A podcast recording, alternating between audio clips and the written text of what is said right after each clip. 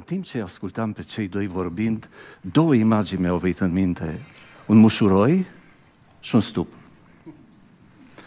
Și cred că am văzut odată în viață cei care cercetau viața furnicilor, că au tăiat un mușuroi și au pus o sticlă transparentă și toți cei care doreau să vadă ce se întâmplă în el, noi vedem lucrurile pe din afară.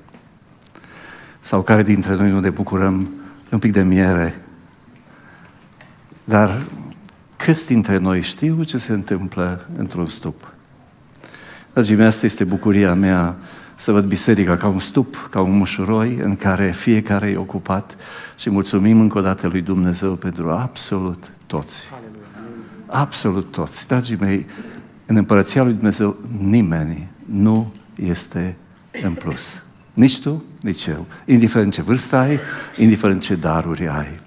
Manu a terminat cu chemarea la unitatea Domnului Isus Hristos din rugăciunea lui din capitolul 17 din Ioan. Și dați-mi voie să recitesc trei texte. Nu te rog să iei din lume. Ce vrea să spună Domnul Isus? Pe toți te-a chemat afară din lume. Asta este biserica, eclesia. Ecaleo, a chemat afară. Noi am fost chemați afară din lume ca să ne trimită înapoi în ea. Dar nu ne trimite cum am venit din ea, ci ne trimite schimbați, ne trimite pe urmele Lui, împuterniciți de El. Nu te rog să iei din lume, dar observați, e o luptă spirituală, ci să-i păzești de cel rău. Cum ai trimis tu pe mine în lume, așa am trimis eu pe ei în lume. Și mă rog pentru toți să fie una cum tu, Tată, ești în mine și eu în tine. Așa să fie și ei una în noi, pentru ca lumea să cunoască că tu m-ai trimis.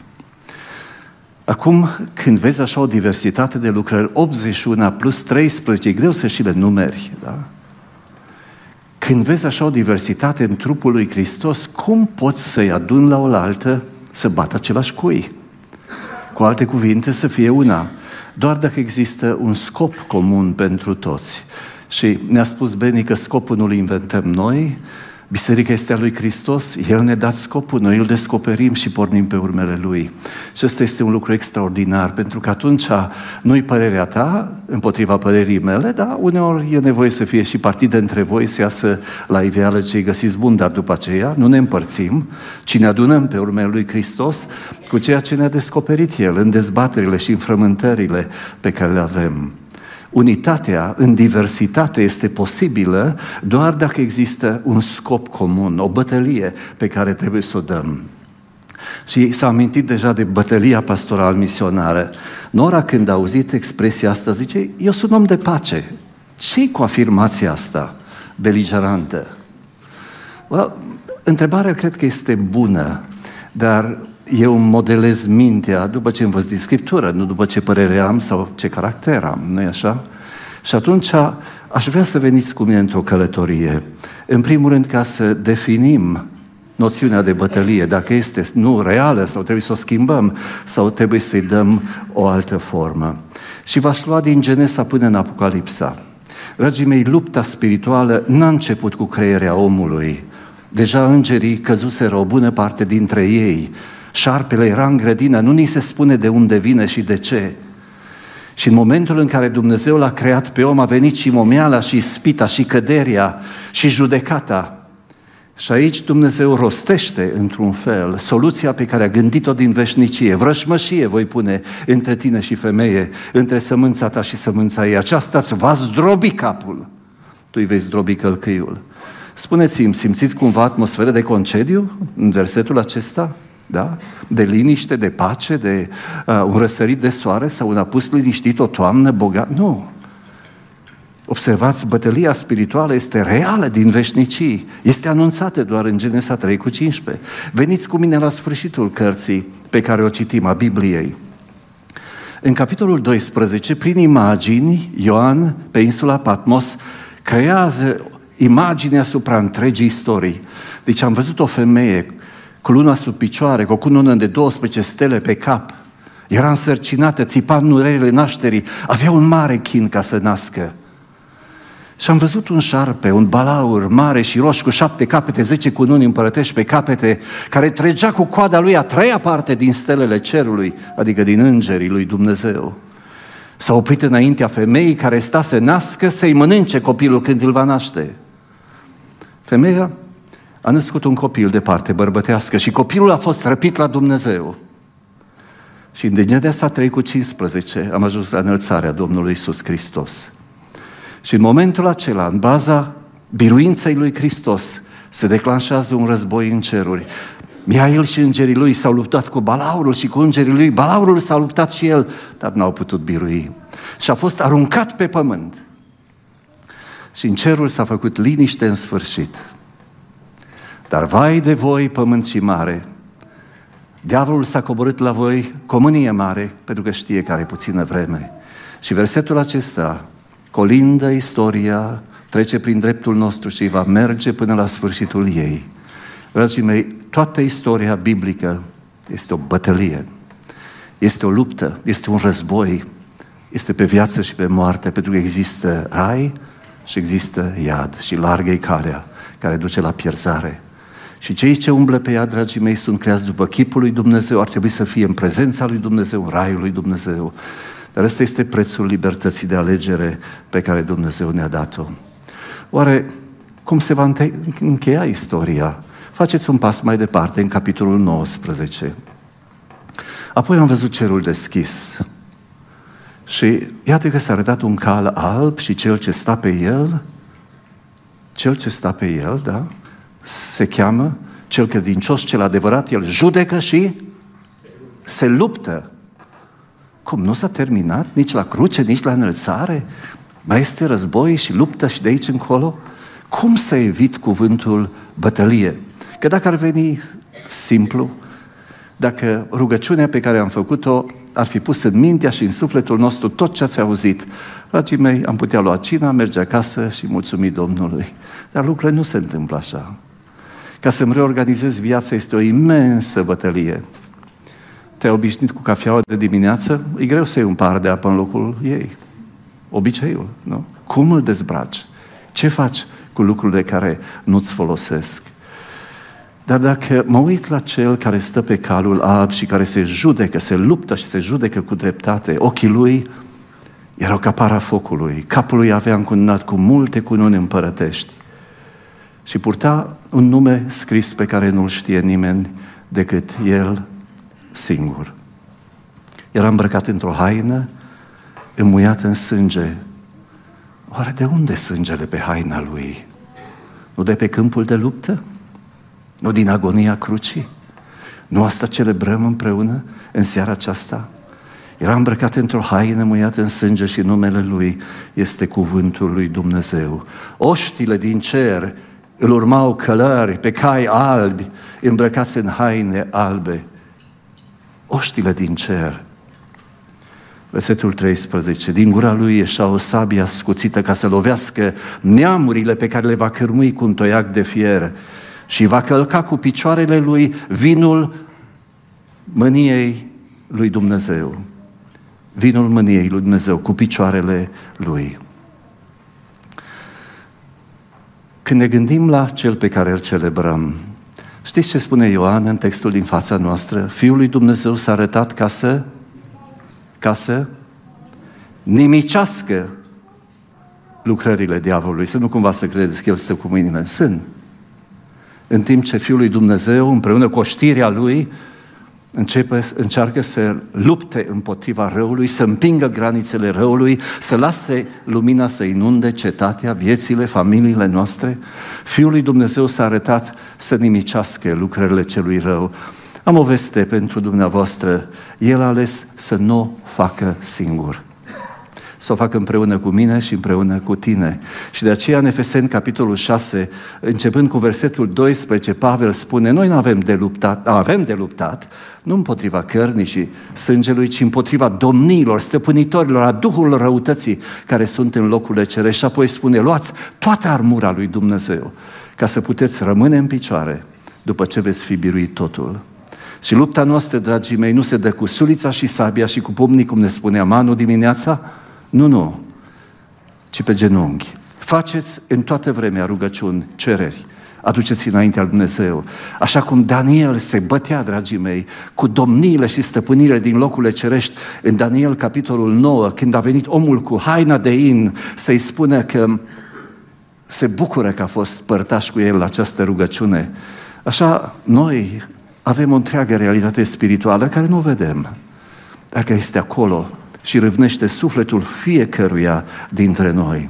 Vă întreb, oare de ce spune Pavel, îi scrie lui Timotei în ultima scrisoare, capitolul 2, versetul 4, niciun ostaș nu se încurcă cu treburile vieții dacă vrea să placă celui ce l-a scris la oaste. Ori în momentul în care am ridicat două degete, am intrat în apa botezului, l-am mărturisit cu gura mea pe Hristos ca Domn, m-am înscris la oaste. M-am înscris la oaste, dragii mei, El este împăratul, Domnul, capitanul și generalul meu, pe El îl urmez. Întrebarea este, oare mai sună ciudat, bătălii pastoral, misionare? Spunea Beni că noi auzim cuvântul acesta de ani de zile, dar a rămas un slogan în biserica din Iris. Întrebarea este de ce? De ce?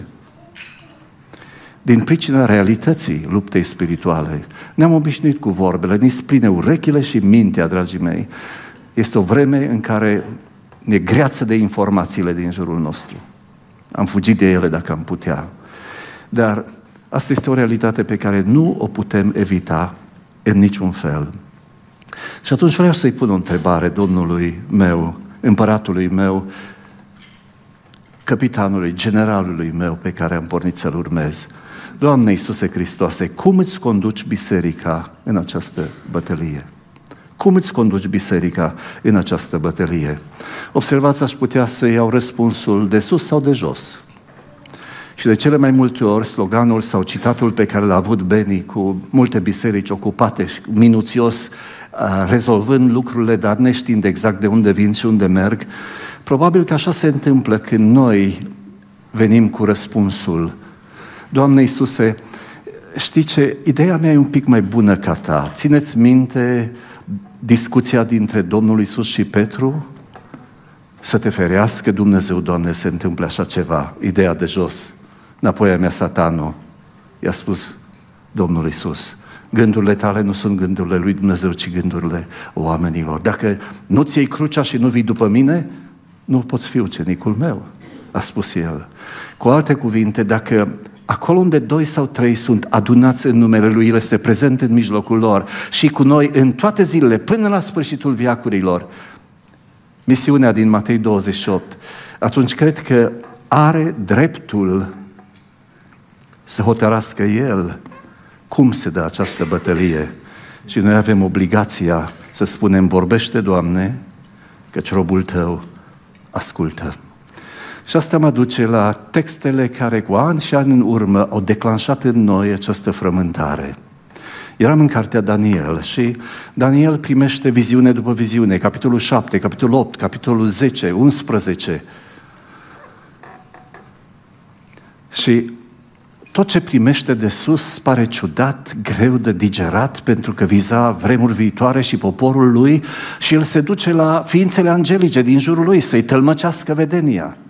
În capitolul 10, în anul al treilea lui Cir, el primește un mesaj din partea Domnului și îl tulbură atât de mult încât pleacă și își lasă toate treburile și 21 de zile stă și postește și se roagă.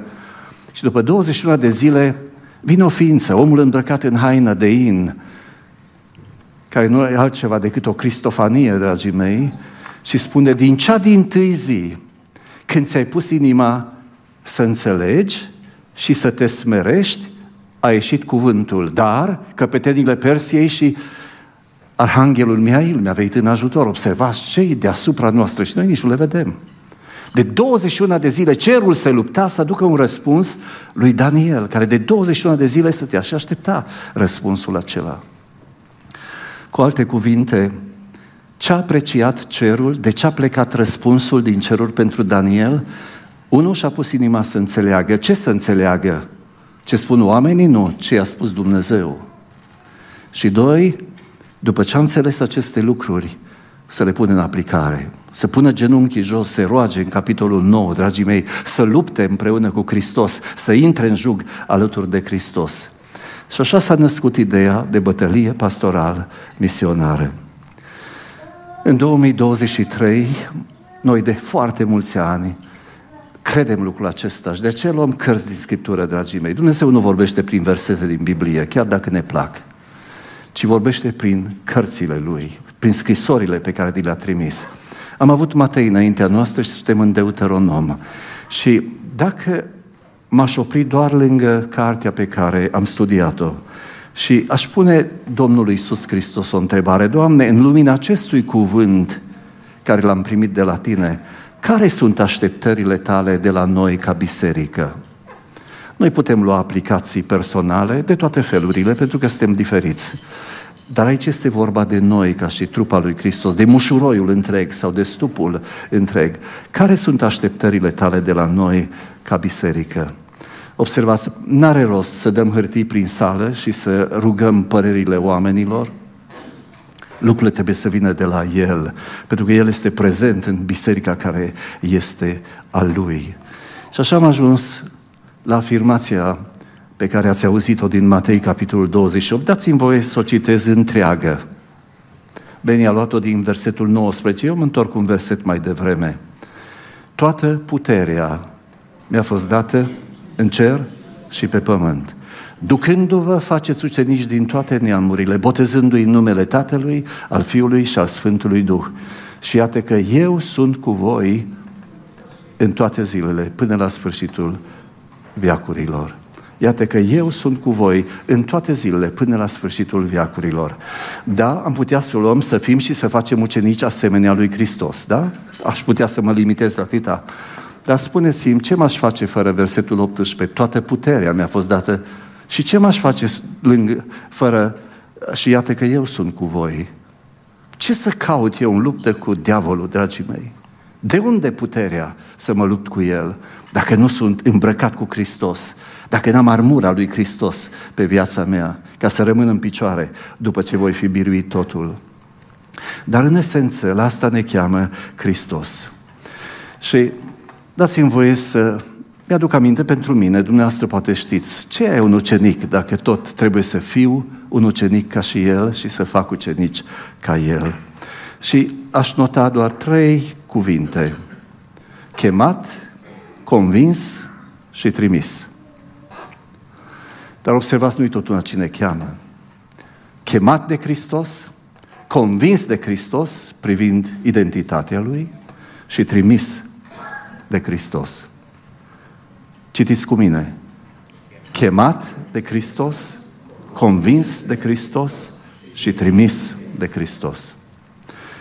Un tânăr, buiac, 28 de ani probabil, dând din coate să ajungă în elita uh, Ierusalimului, pe acolo pe lângă Sinedriu, pe un cal călărea spre Damasc, să arunce în temniță pe toți urmașii lui Hristos și dintr-o dată apare o lumină înaintea lui și el cade cu fața la pământ. Saule, Saule, pentru ce mă prigonești? Cine ești, Doamne? Eu sunt Isus pe care îl prigonești. Ți-ar fi greu să arunci cu piciorul înapoi într-un țăruș, într-un țepuș? Doamne, ce vrei să fac? Acolo, pe drumul Damascului, Saul a primit chemarea, a ajuns la convingerea și a primit trimiterea. Uitați-vă ce a lăsat în urma lui în istorie. Un om care avea probleme cu vederea, care își dicta scrisorile pentru că nu putea să scrie. Era erudit, era învățat, venea din Academiile Mediteranei, dragii mei din Tars. Dar pentru că a acceptat chemarea lui Hristos, a ajuns să fie convins de identitatea lui Hristos și s-a deschis pentru trimiterea lui Hristos. A întors lumea pe dos. Lumea pe dos. Dar noi am așezat Evanghelia după Matei pe menoră și verticala este Domnul nostru, împăratul nostru, iar orizontala este misiunea împărăției. Știți cum a început lucrarea Domnului Isus pe malul mării? Veniți după mine și vă voi face pescar de oameni. Dragii mei, împărăția lui Dumnezeu este despre oameni, nu despre pești. Nu despre mașini, nu despre case, nu despre lucruri, e despre oameni. Copiii tăi sunt împărăția lui Dumnezeu, soția ta, soțul tău, vecinii tăi sunt împărăția lui Dumnezeu. Dar chemarea nu e suficientă, trebuie să ajungi la convingerea pe care Petru articulează în cezărea lui Filip. Cine zic oamenii că sunt eu? O, dar voi, tu ești Hristosul Fiul Dumnezeului celui viu. Petre, nu carnea și sângele ți-a descoperit lucrul acesta, ci Tatăl meu care este în ceruri. Dar abia după înviere, după lepădare, după revenire, după renodarea relației pe malul mării, înainte de înălțare, Domnul Iisus le spune, toată puterea mi-a fost dată în cer și pe pământ, ducându-vă faceți ucenici din toate neamurile, botezându-i numele Tatălui, a Fiului și a Sfântului Duh, cufundându-i în baptistierul Scripturii și luându-i de mână să trăiască adevărurile ei. Oare noi aici avem chemare, convingere și trimitere? Ucenicul, da, este chemat, dar nu de oricine, ci de Hristos. Convins de cine este Hristos și trimis de Hristos. Dar dacă m-aș opri aici, aș porni la drum cu inima îndoită, pentru că știu cine sunt. Dragii mei, de multe ori mă uit, mă urc într-un taximetru și mi-e greu să deschid vorba cu șoferul. Știu că drumul e scurt. De aceea îi mulțumesc tare mult lui Marcel. Când mă urc la el în taximetru, învăț câte ceva despre el și îl întreb cu câți ai vorbit astăzi.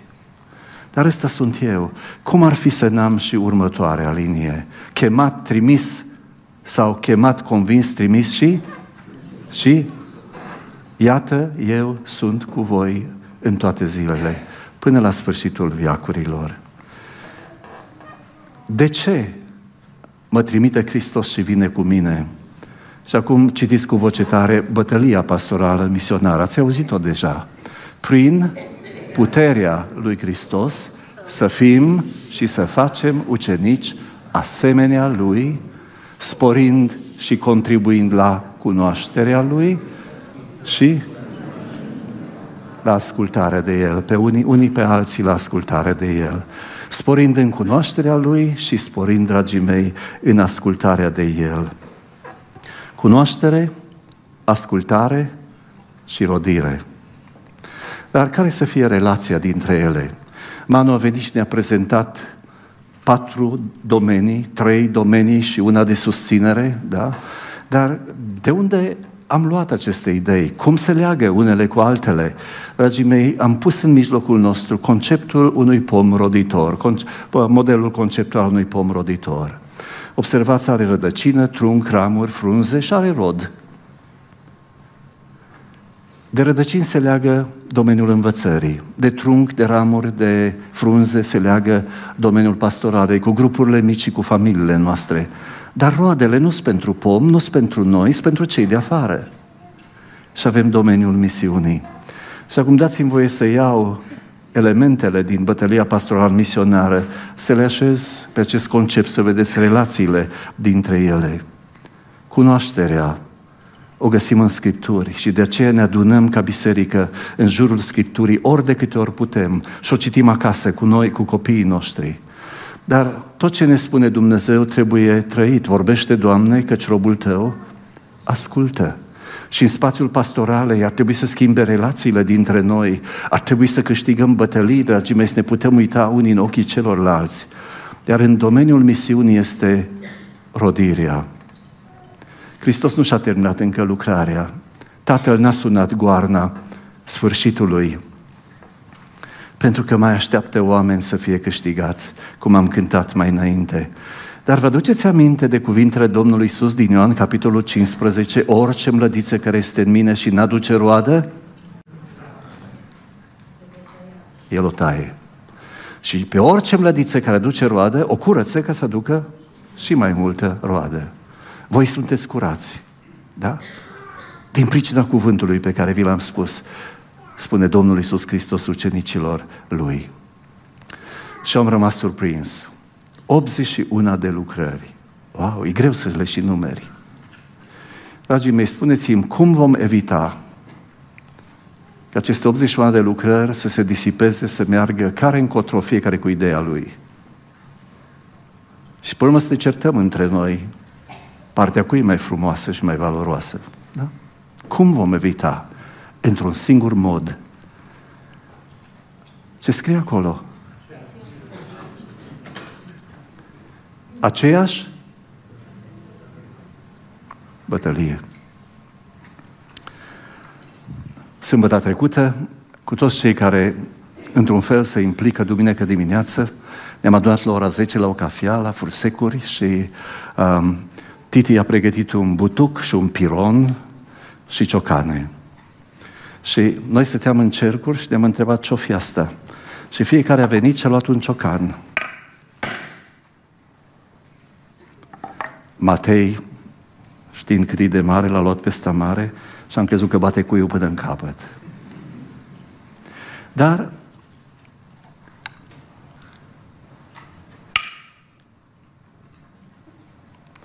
Dragii mei, ciocanele din înțelegerea mea reprezintă lucrările, darurile. Dacă n-ai nimic decât un pahar de apă, dă-l în numele unui ucenic cu bucurie. Știți care e minunea? Amândoi primesc aceeași răsplată. Eu n-am vocea ta, nici degetele tale. Poate nici tu n-ai ce am eu, dar nu contează. Contează să pui ce ai în mâna lui Dumnezeu. Ori imaginați-vă cum ar arăta o biserică despre care vorbim acum pregătind la cina Domnului, dacă noi am crede că toți avem de bătut un singur cui, fiecare cu darul lui, fiecare cu puterea lui, poate că nu poți face decât să dai 10 lei ca să prindem lumina. E bine primit din partea Domnului. Este extraordinară împărăția lui Dumnezeu. Pentru că, dragii mei, nu trebuie să dăm din coate să fim un singur lucru îl interesează pe Dumnezeu, ca Duhul să se arate prin mine spre folosul, Amin. spre folosul altora. 81 de lucrări, dar o singură bătălie spirituală. Și unitatea bisericii depinde, dragii mei, de scopul în jurul căruia ne adunăm. Hristos de scopul acesta și de aceea nu ne putem lăuda niciunul dintre noi prin puterea lui Hristos să fim și să facem ucenici asemenea lui, sporind și contribuind la cunoașterea lui Hristos și încurajându-ne la ascultare de El. Dați-mi voie să mă apropii de cina Domnului cu o întrebare. Beni ne-a pus să stăm un minut în liniște și să ne evaluăm viața, să ne reorganizăm viața. E foarte complicat într-un minut să-ți reorganizezi viața, nici nu știi de ce să te apuci de multe ori. Te gândești probabil la obiceiurile tale. Eu îi mulțumesc Norei care cu, cu absolută credincioșie în fiecare dimineață, când o terminat cafeaua, ia Biblia, ochelarii, și eu nici nu pot să zic nimic decât mă așez lângă ea să stau să ascult și citim Scriptura împreună. E cea mai bună vremea noastră, dragii mei. Copiii au plecat, nepoții nu vin decât rar, avem timp să citim Biblia. Și mulțumesc lui Dumnezeu. Dar acum aș pune o întrebare care vizează comunitatea noastră, cele 81 de lucrări de care ne-a vorbit Manu. Imaginați-vă că punem bătălia spirituală la mijloc și acum o știți, da? Să fim, să facem ucenici asemenea lui Hristos prin puterea Lui, contribuind la cunoașterea Lui și încurajându-ne la ascultarea de El. Și acum gândiți-vă la cele 81 de lucrări și dacă ești în una dintre ele, puneți o întrebare. Oare care poate fi contribuția mea sau a noastră specifică la realizarea acestei lucrări? A început anul școlar, au început activitățile în biserică și aud anunțurile. Și o stau și ascult pe cei care fac anunțurile și întreb din când în când cum contribuie povestea asta la realizarea bătăliei pastoral misionare. Bobociada. Am uitat să evaluăm, să vedem cum ați făcut treaba asta ieri seară, da? Dar indiferent ce se face în biserică, dacă conștientizezi lucrul acesta, dragii mei, indiferent cât e de mare sau mic ciocanul tău, tu contribui la bucuria lui Hristos. Și asta este întrebarea care ar trebui să ne frământe de aici încolo, ori de câte ori ne întâlnim, ori de câte ori facem ceva, împreună sau singuri, care e contribuția mea la realizarea bătăliei pastoral-misionare. Și acum vă întreb, oare nu cumva cea mai bună motivare pentru asta e pentru că tot ce facem noi vine ca răspuns la ce a făcut El pentru noi. Noi îl iubim pentru că El ne-a iubit întâi. Dragii mei, noi îl slujim pentru că El a luat jugul mai întâi și ne invită alături de El. Iată, eu sunt cu voi în toate zilele, până la sfârșitul viacurilor. Ajutați-mă să-mi aduc aminte ce facem la cina Domnului. Ce facem? Îl pomenim pe El. Și apoi vestim moartea Lui până va veni El. Observați, El nu este în mormânt, noi îl așteptăm, El este viu. Și strigăm, Maranata, vino, Doamne Iisuse Hristoase. Dar la cina Domnului ne aducem aminte de amândouă lucrurile, de moartea și de învierea Lui. Și cum ar fi să ne pregătim inima pentru cină, oprindu-ne lângă prima parte din bătălia pastoral misionară, prin puterea lui Hristos. Dar în ce rezidă puterea lui Hristos? Cum am acces la puterea lui Hristos? Prin puterea lui Hristos să fim și să facem ucenici. În fapte, capitolul 1, versetul 8, Domnul Iisus se pregătea de plecare și le spune ucenicilor, rămâneți în cetate, singura poruncă, până când se va pogoră Duhul Sfânt, până când veți gusta făgăduința Tatălui. Zece zile mai târziu se coboară Duhul, dragii mei, dar știți de ce? Voi veți primi o putere când se va pogorâ Duhul Sfânt și veți fi martori în Ierusalim, Iudea, Samaria, până la marginile pământului. Cu alte cuvinte, puterea lui Dumnezeu se dă pentru împlinirea planului lui Dumnezeu, a scopului lui Dumnezeu, a misiunii lui Dumnezeu. Puterea lui Dumnezeu nu mi se dă să mă laud cu ea, să fac minuni, dragii mei, să iau ochii oamenilor, ci să trag în jug alături de Hristos. Pentru asta se dă puterea lui Dumnezeu.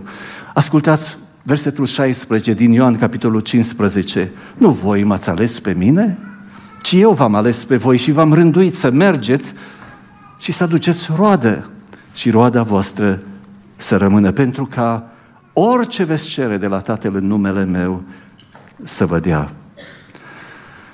Pavel, care a fost chemat, convins și trimis pe drumul Damascului și nu s-a mai oprit, el a știut că fără puterea lui Dumnezeu nici măcar n-ar trebui să îndrăznească să pornească la drum. De aceea a stat în casa lui Anania Orb până când Duhul a coborât peste el și s-au deschis ochii și a pornit la drum, dragii mei. Și ascultați ce spune el în versetele 10-11 din Filipeni, capitolul 3. Citiți cu voce tare cu mine și să cunosc pe el și puterea învierii lui și părtășia suferințelor lui și să fac semenea cu moartea lui ca să ajung cu orice preț, dacă voi putea, până la învierea morților. Să-L cunosc pe El și puterea învierii Lui și părtășia suferințelor Lui să mă fac asemenea cu moartea Lui. Frații mei, cheia accesării puterii Lui Dumnezeu este moartea. Până nu mi-au crucea și nu pornesc pe urmele Lui, este ca un frigider scos din priză, ca o orgă care n-are viață, ca un trup mort. Da?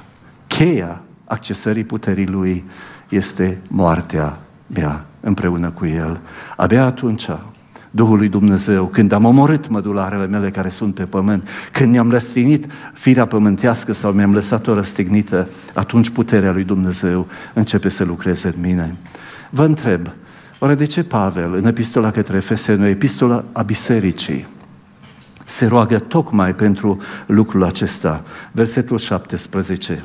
Și mă rog ca Dumnezeul Domnului nostru Isus Hristos, Tatăl Slavei, să vă dea un duh de înțelepciune și de descoperire în cunoașterea Lui, să vă lumineze ochii inimii ca să pricepeți trei lucruri, care este nădejdea chemării Lui și care este bogăția slavei, moștenirii Lui în Sfinț și care este față de noi credincioșii, ajutați-mă, pe față de noi credincioșii, nemărginita mărime a puterii lui Dumnezeu. Dar câtă să fie puterea aceasta?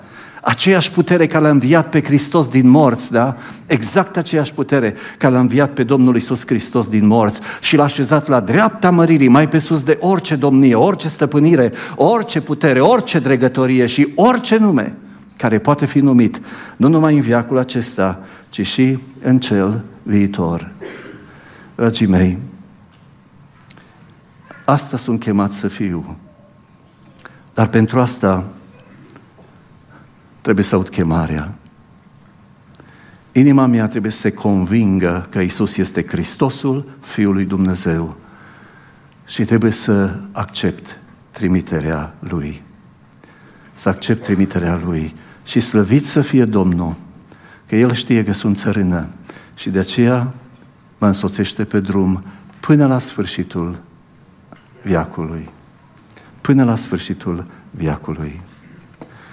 Tatăl nostru care ești în ceruri, sfințească-se numele Tău, vie împărăția Ta, facă-se voia Ta, precum în cer, așa și pe pământ.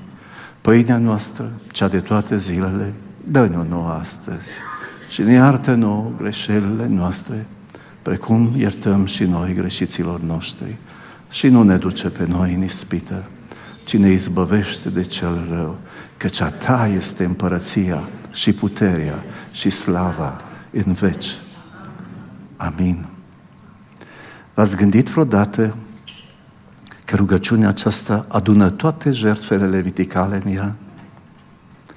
Rugăciunea aceasta, practic, este momentul refocalizării relației mele cu El. Și nu uitați, Mlădița care este în mine și ne aduce roadă, El o taie. Doamne, dar cine sunt eu? Ai o vorbă bună? Ai un pahar de apă? Ai un ban? Ai o mână întinsă pentru cel de lângă tine? fă în numele Lui Hristos și cu bucurie. Îi aparții Lui, depinzi de El și într-o bună zi îi vom da socoteală Lui. Toate jertfele nu erau pentru Dumnezeu. El era mulțumit cu jertfa necurmată. Israelitul le aducea ca să-și aducă aminte de coordonatele relației lui cu Dumnezeu. Dragii mei, asta sărbătorim noi. Cum ar fi ca mâna mea întinsă în blid să fie rededicarea mea lui Dumnezeu, să fie declararea dependenței mele totale de El. Doamne, eu nu mă duc să-mi câștig pâinea, eu mă duc pentru că sunt preot al Tău. Tu îmi dai pâinea pe deasupra. Cum ar fi? Nu atunci am devenit lumină în lume? Când toată lumea aleargă după arginți, după ceva în plus? Și noi să putem sluji cu bucurie și abnegație de dragul lui Hristos? Să nu primești mită dacă ești medic? Dragii mei, când auzim, ni se oprește mintea în loc ce se întâmplă în țara asta. Poți fi diferit, pot fi diferit. Putem fi și trebuie să fim lumini în lume. Cine ești, Doamne, și ce vrei să fac? Amin.